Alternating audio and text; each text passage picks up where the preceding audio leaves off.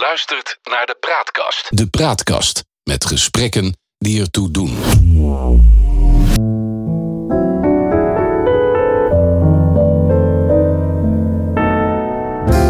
Welkom bij het Geheugenpaleis. De geschiedenis herhaalt zich nooit, maar rijmen doet die vaak wel. In het Geheugenpaleis gebruiken we dat gegeven om dieper in te gaan op de actualiteit. Han van der Horst legt als historicus parallellen tussen heden en verleden bloot. Zo gaan we aan de waan van de dag voorbij en bereiken we de kern van het nieuws. Scheppen we orde in de maalstroom van berichten die het zicht op de grote lijn belemmeren. We ontdekken wat werkelijk belangrijk is. En tussen beide blijkt dat de werkelijkheid vaak genoeg elke fantasie te boven gaat. Mijn naam is John Knierim en het is mijn taak om Han van der Horst in toom te houden, scherp te bevragen en puntig tegen te spreken. Dit is aflevering 1. Welkom Han. Ik ben erg blij om uh, hier te zijn. Nou, ik vind het hartstikke leuk dat wij dit uh, samen gaan, uh, gaan doen. Vandaag de eerste aflevering die we maken. En nou ja, we nemen een actueel thema als uitgangspunt. En we hebben gekozen voor de formatie, maar eigenlijk ligt daarachter de vraag ja, op welke voormalige politicus lijkt Rutte nou het meest? En welke gevolgen heeft dat voor de formatie? Afgelopen week kwam informateur Mariette Hamer tot de conclusie dat de meeste partijen die aan haar tafel hebben gezeten ongeveer hetzelfde willen met Nederland. Maar dat daardoor de drang om zich te onderscheiden zo groot is geworden dat het toch niet lukt om de formatie verder te, te helpen. En Rutte, die heeft zich na de motie van afkeuring eerder dit jaar stilgehouden en zijn kaarten tegen de borst gehouden. En nu het schip van de formatie is vastgelopen in de modder, wacht iedereen op zijn volgende stap. Is het een knap staaltje machtspolitiek van Rutte, in de wetenschap dat geen enkele coalitie om hem heen kan? En hebben we dat eerder gezien in de parlementaire geschiedenis? Han. Mariette Hamer heeft één ding natuurlijk niet in haar eindrapport kunnen zetten, omdat dat te onparlementair en te ondiplomatiek is. En dat is het volgende. Rutte is op het moment in de Nederlandse politiek de grote onvermijdelijke. Je kunt niet om hem heen. Hij staat daar, hij houdt zijn kaarten inderdaad tegen de borst. Hij zwijgt, hij is aanwezig en behalve onvermijdelijk is hij daardoor ook het grote obstakel geworden voor een succesvolle en snelle formatie. Uh, tenzij natuurlijk de politieke partijen het aan zouden durven om tegen de VVD te zeggen: we willen graag met jullie regeren, we willen een hoop van jullie programma accepteren. Maar we willen niet Rutte erbij. We willen geen Rutte 4. Dat durft geen enkele politieke partij te zeggen. En dat is toch knap gedaan uh, van Rutte hij is uit uh, een diepdal vrij snel omhoog gekrabbeld. Dat heeft waarschijnlijk sterk bijgedragen aan zijn eigen dunk en de gedachte dat hij de enige is uh, die de zaken in Nederland kan beredderen, omdat hij de enige is die dat goed genoeg kan. Anders was hij immers niet uit dat diepe gat omhoog gekropen. Uh, dat is nu de positie van Rutte. En dat hebben we in de Nederlandse geschiedenis wel eens vaker meegemaakt. Rutte ja. beroept zich, als het om grote voorbeelden gaat, graag op uh, Pieter Kort van der Linden, de voorlaatste liberale premier van Nederland. Die regeerde al meer dan een eeuw geleden, kun je nagaan. En natuurlijk op de grond leggen van dat liberalisme in ons land, althans zo wordt hij nu genoemd.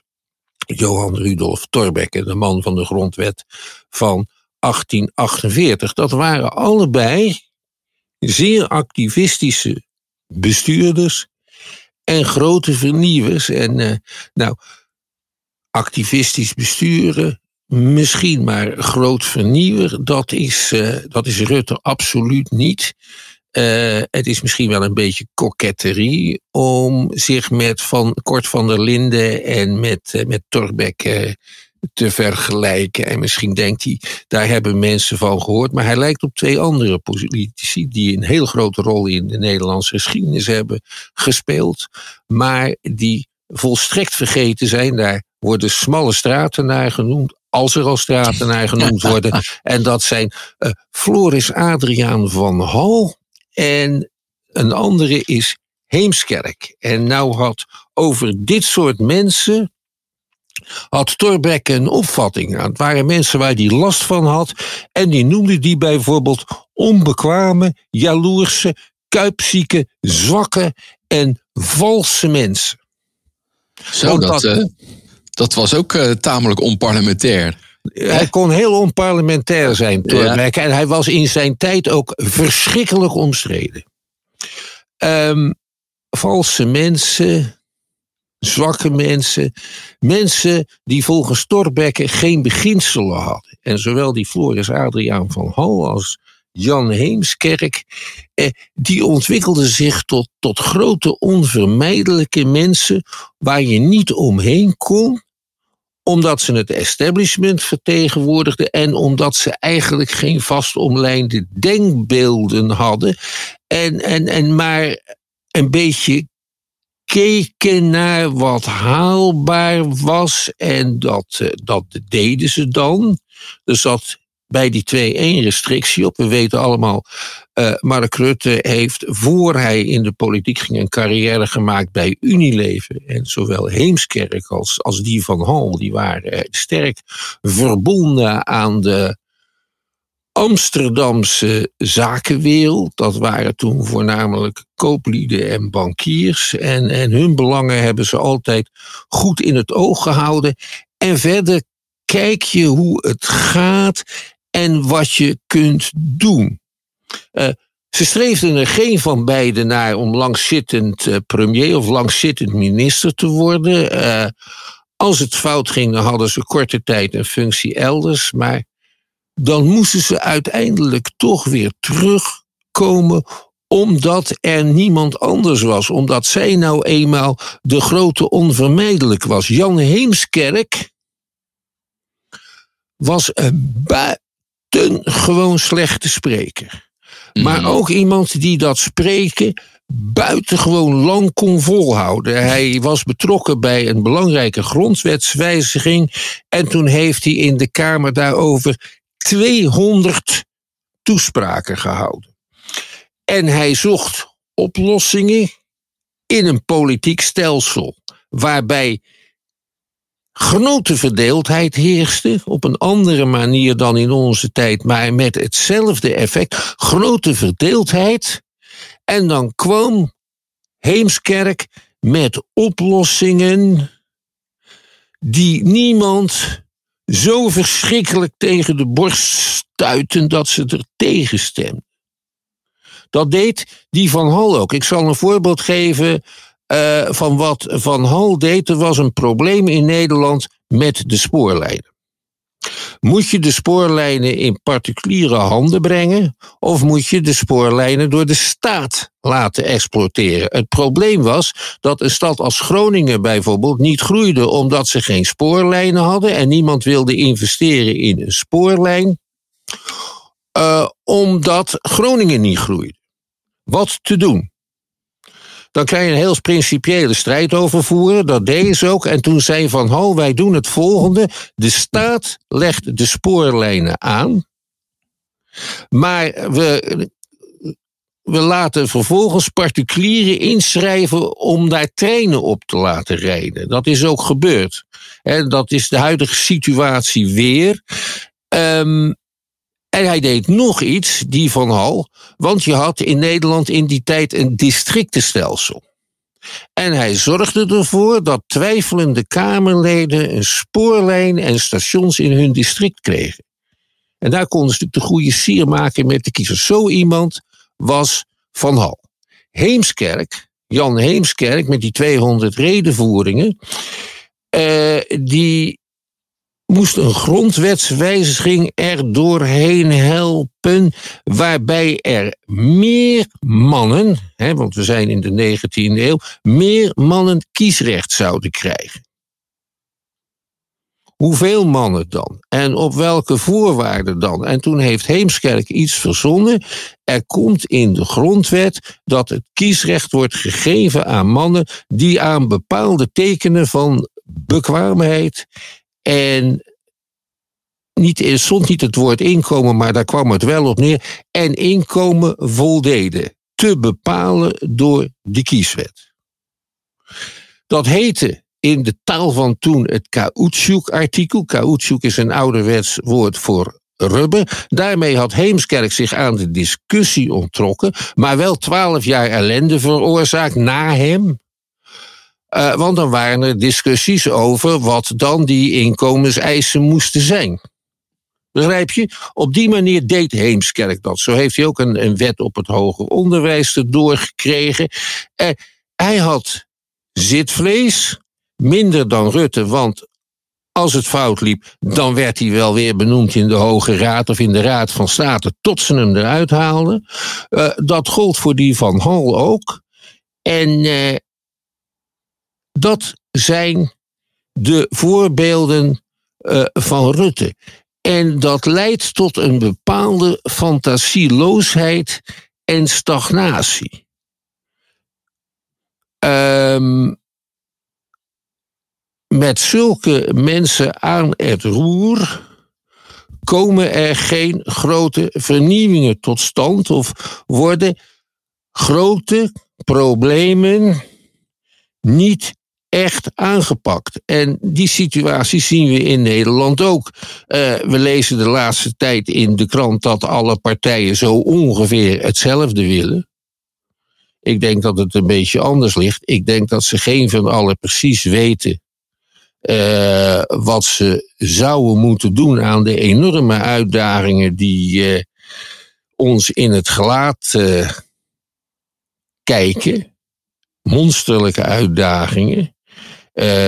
Dan denk ik aan de epidemieën. want een epidemie als die van corona hebben we ook in een eeuw niet gehad. de klimaatcrisis, alles wat daarmee mee, samenhangt. Dat zijn enorme uitdagingen waarvoor we geen nieuwe oplossing hebben. Wel oud gekrabbel. ja, maar je kan dus eigenlijk zeggen dat, dat, dat in die zin ook de geschiedenis zich herhaalt. Als je dan hebt over die, die Heemskerk van Hal. Dat die eigenlijk ook opkwamen in een tijd van, eh, van, van verdeeldheid en, en, en, en grote problemen. Maar in zekere zin is dat dan toch ook een, een verdienste. Want je kan ook zeggen, het ligt aan de zwakheid van de andere partijen. Dat zij, eh, en ook aan, aan, aan de keuze van de kiezers, die kiest voor een heel verdeeld landschap. Dat dit soort mensen uiteindelijk een kans krijgen. Nou, John, je haalt me de woorden uit de mond. Want dat is ook wel zo.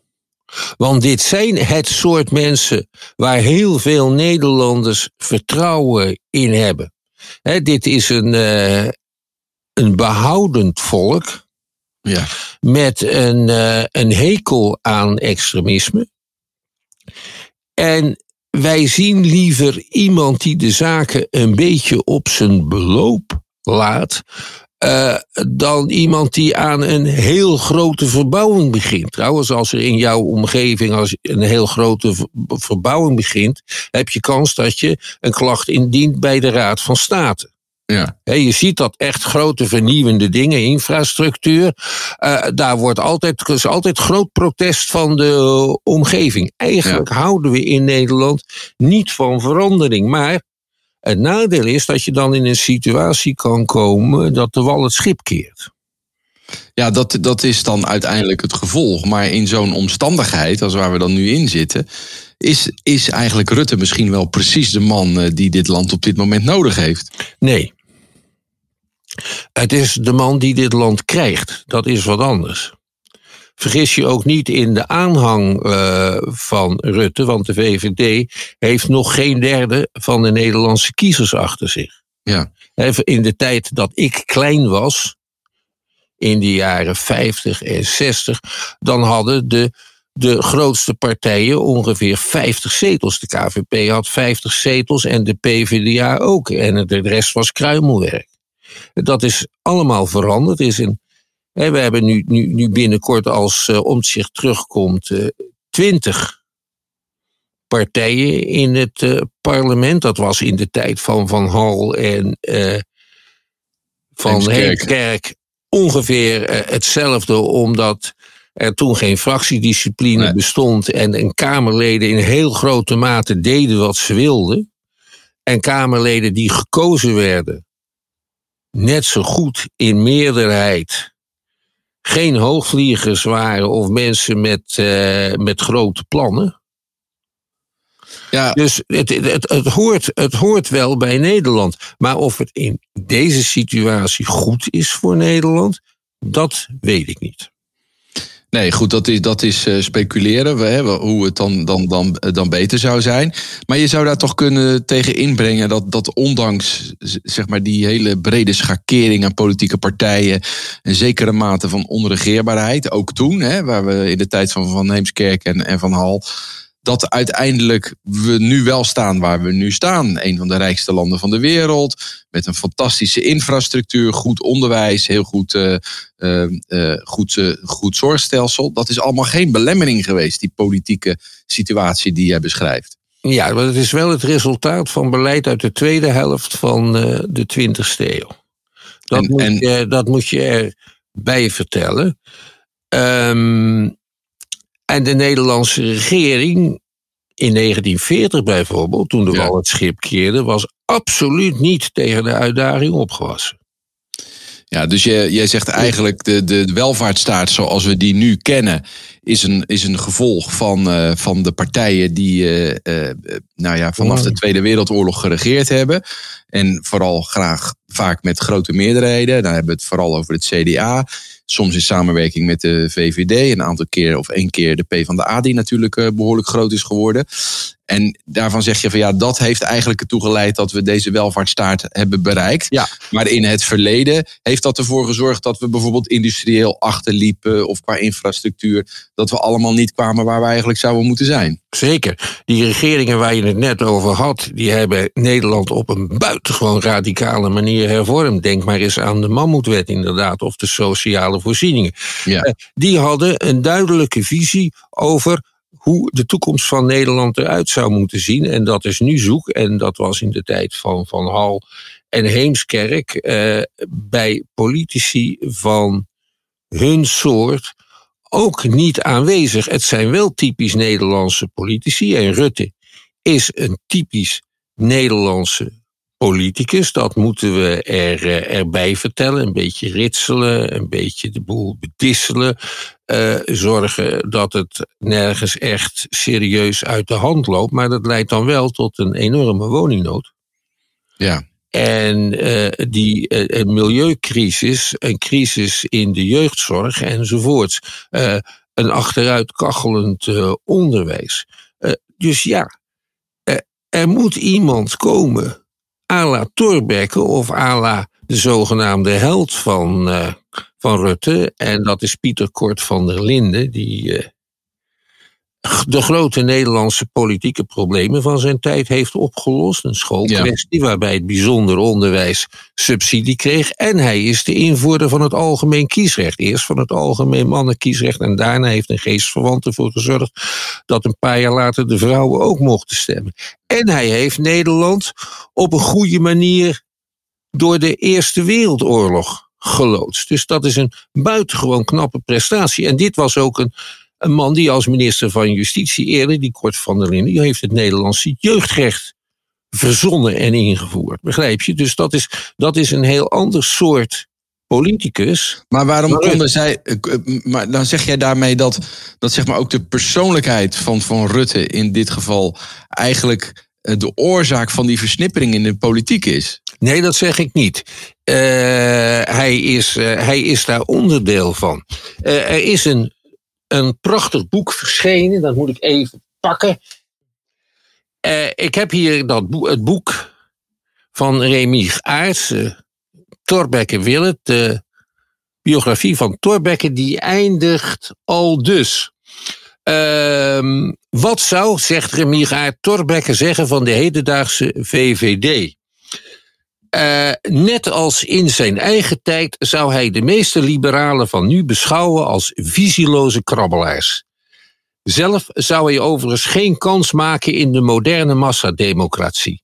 Met zijn steile en professorale optreden, zijn weinig attractieve uiterlijk en zijn diepe filosofische en historische gedachtegoed haalde hij niet eens de kandidatenlijst. Iets om over na te denken als de Nederlandse liberalen zich op hun stichter beroemen.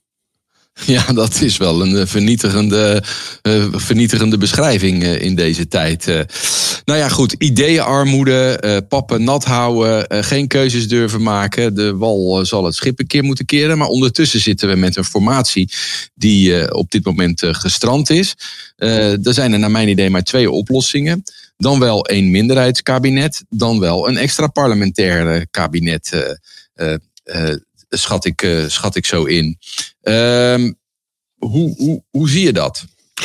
Uh, nou, echte minderheidskabinetten, daar hebben we in Nederland geen ervaring mee. Ze zijn er wel geweest, maar dat was meestal een noodmaatregel, omdat het land een paar maanden geregeerd moest worden eh, tot aan de verkiezingen. Zeilstra, de beroemde directeur van de Nederlandse Bank, heeft wel eens zo'n kabinetje geleid, maar dat was allemaal als tijdelijke noodmaatregel bedoeld. En in de tijd van Heemskerk en uh, van Hal werkte men ook wel met wisselende meerderheden. Uh, maar we hebben er geen ervaring mee, wat geen reden is om het niet een keer te proberen. Nee, want in Zweden, Denemarken, Noorwegen is het een heel eigenlijk beproefd recept en werkt jarenlang al goed. En het zijn zeer welvarende landen. Ja, en dat niet alleen, maar dat zijn ook landen met veel partijensystemen die, eh, die vaak heel erg op het Nederlandse systeem lijken. En mensen die de serie Borgen zich nog herinneren op de televisie.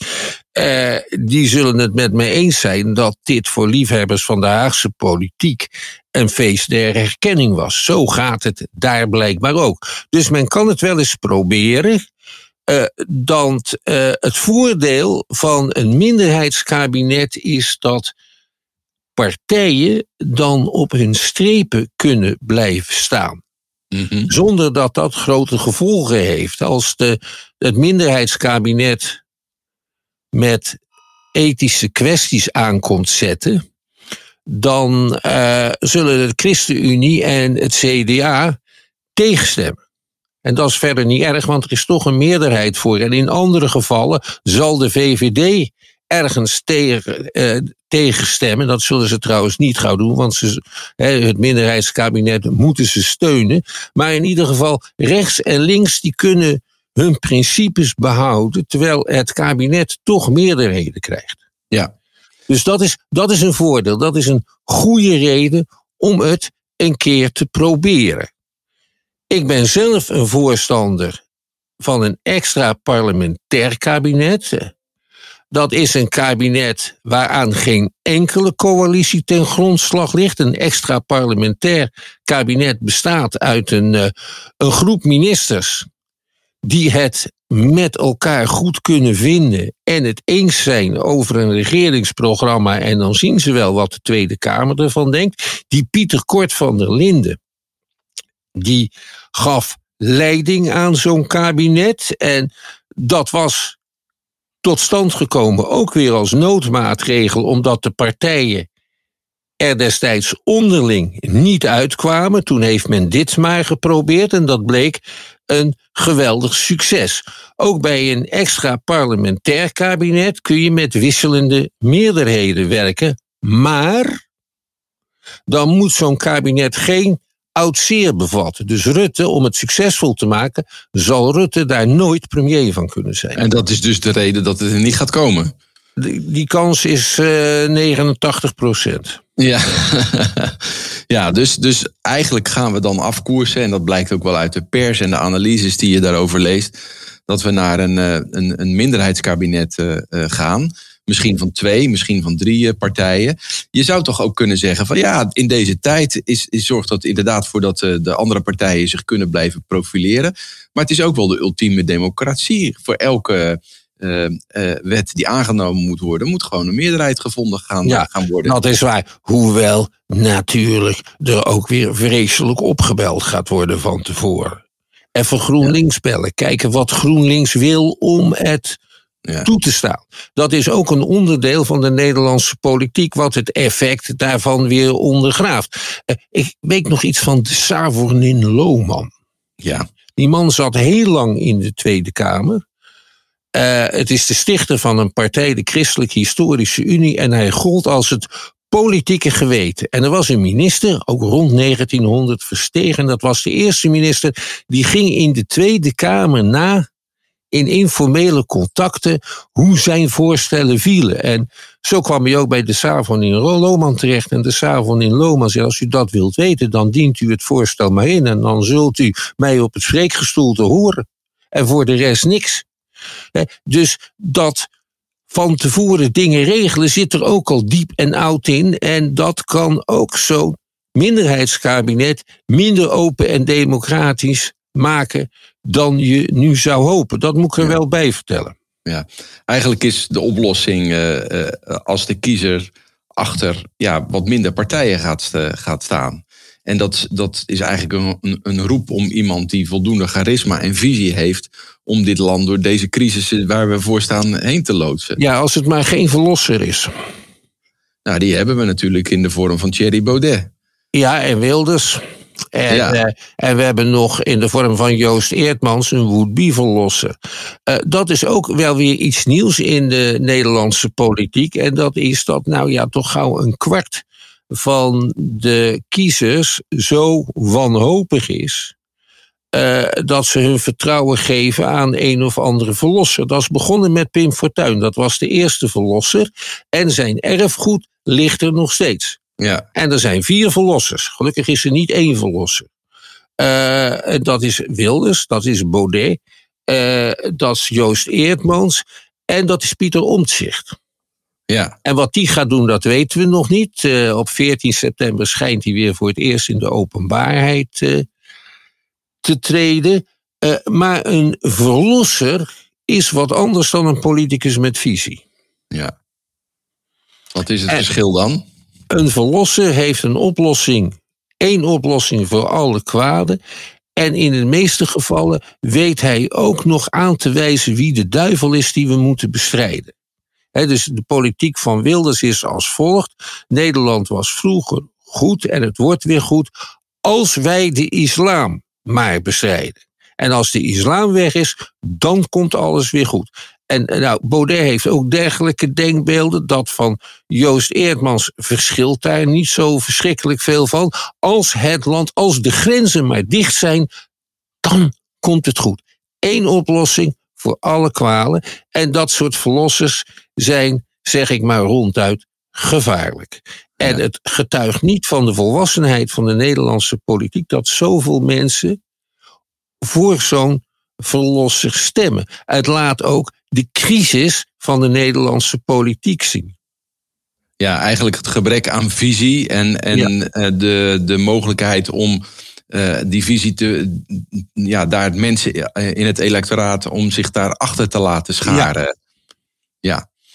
Hey Han, uh, we, we, zitten behoorlijk door uh, de tijd inmiddels. We kunnen nog uren doorpraten. Dat gaan we ook zeker doen de komende weken. Maar ik wou hier de eerste aflevering van het Geheugenpaleis afsluiten. We maken deze aflevering en deze podcastserie in samenwerking met de Praatkast. En als je het leuk vindt, dan vinden we het fantastisch als je je abonneert op onze podcast in je favoriete podcast-app. Vertel je vrienden over ons, zodat we nog beter gevonden worden. En laat een beoordeling achter. Maak van je, ons... hart geen moordkuil. Ja, precies. En wil je ons mailen, stuur dan een bericht aan info.praatkast.nl info.praatkast.nl Voor nu dank voor het luisteren en tot een volgende keer. Ja, blijf gezond en geniet van het leven.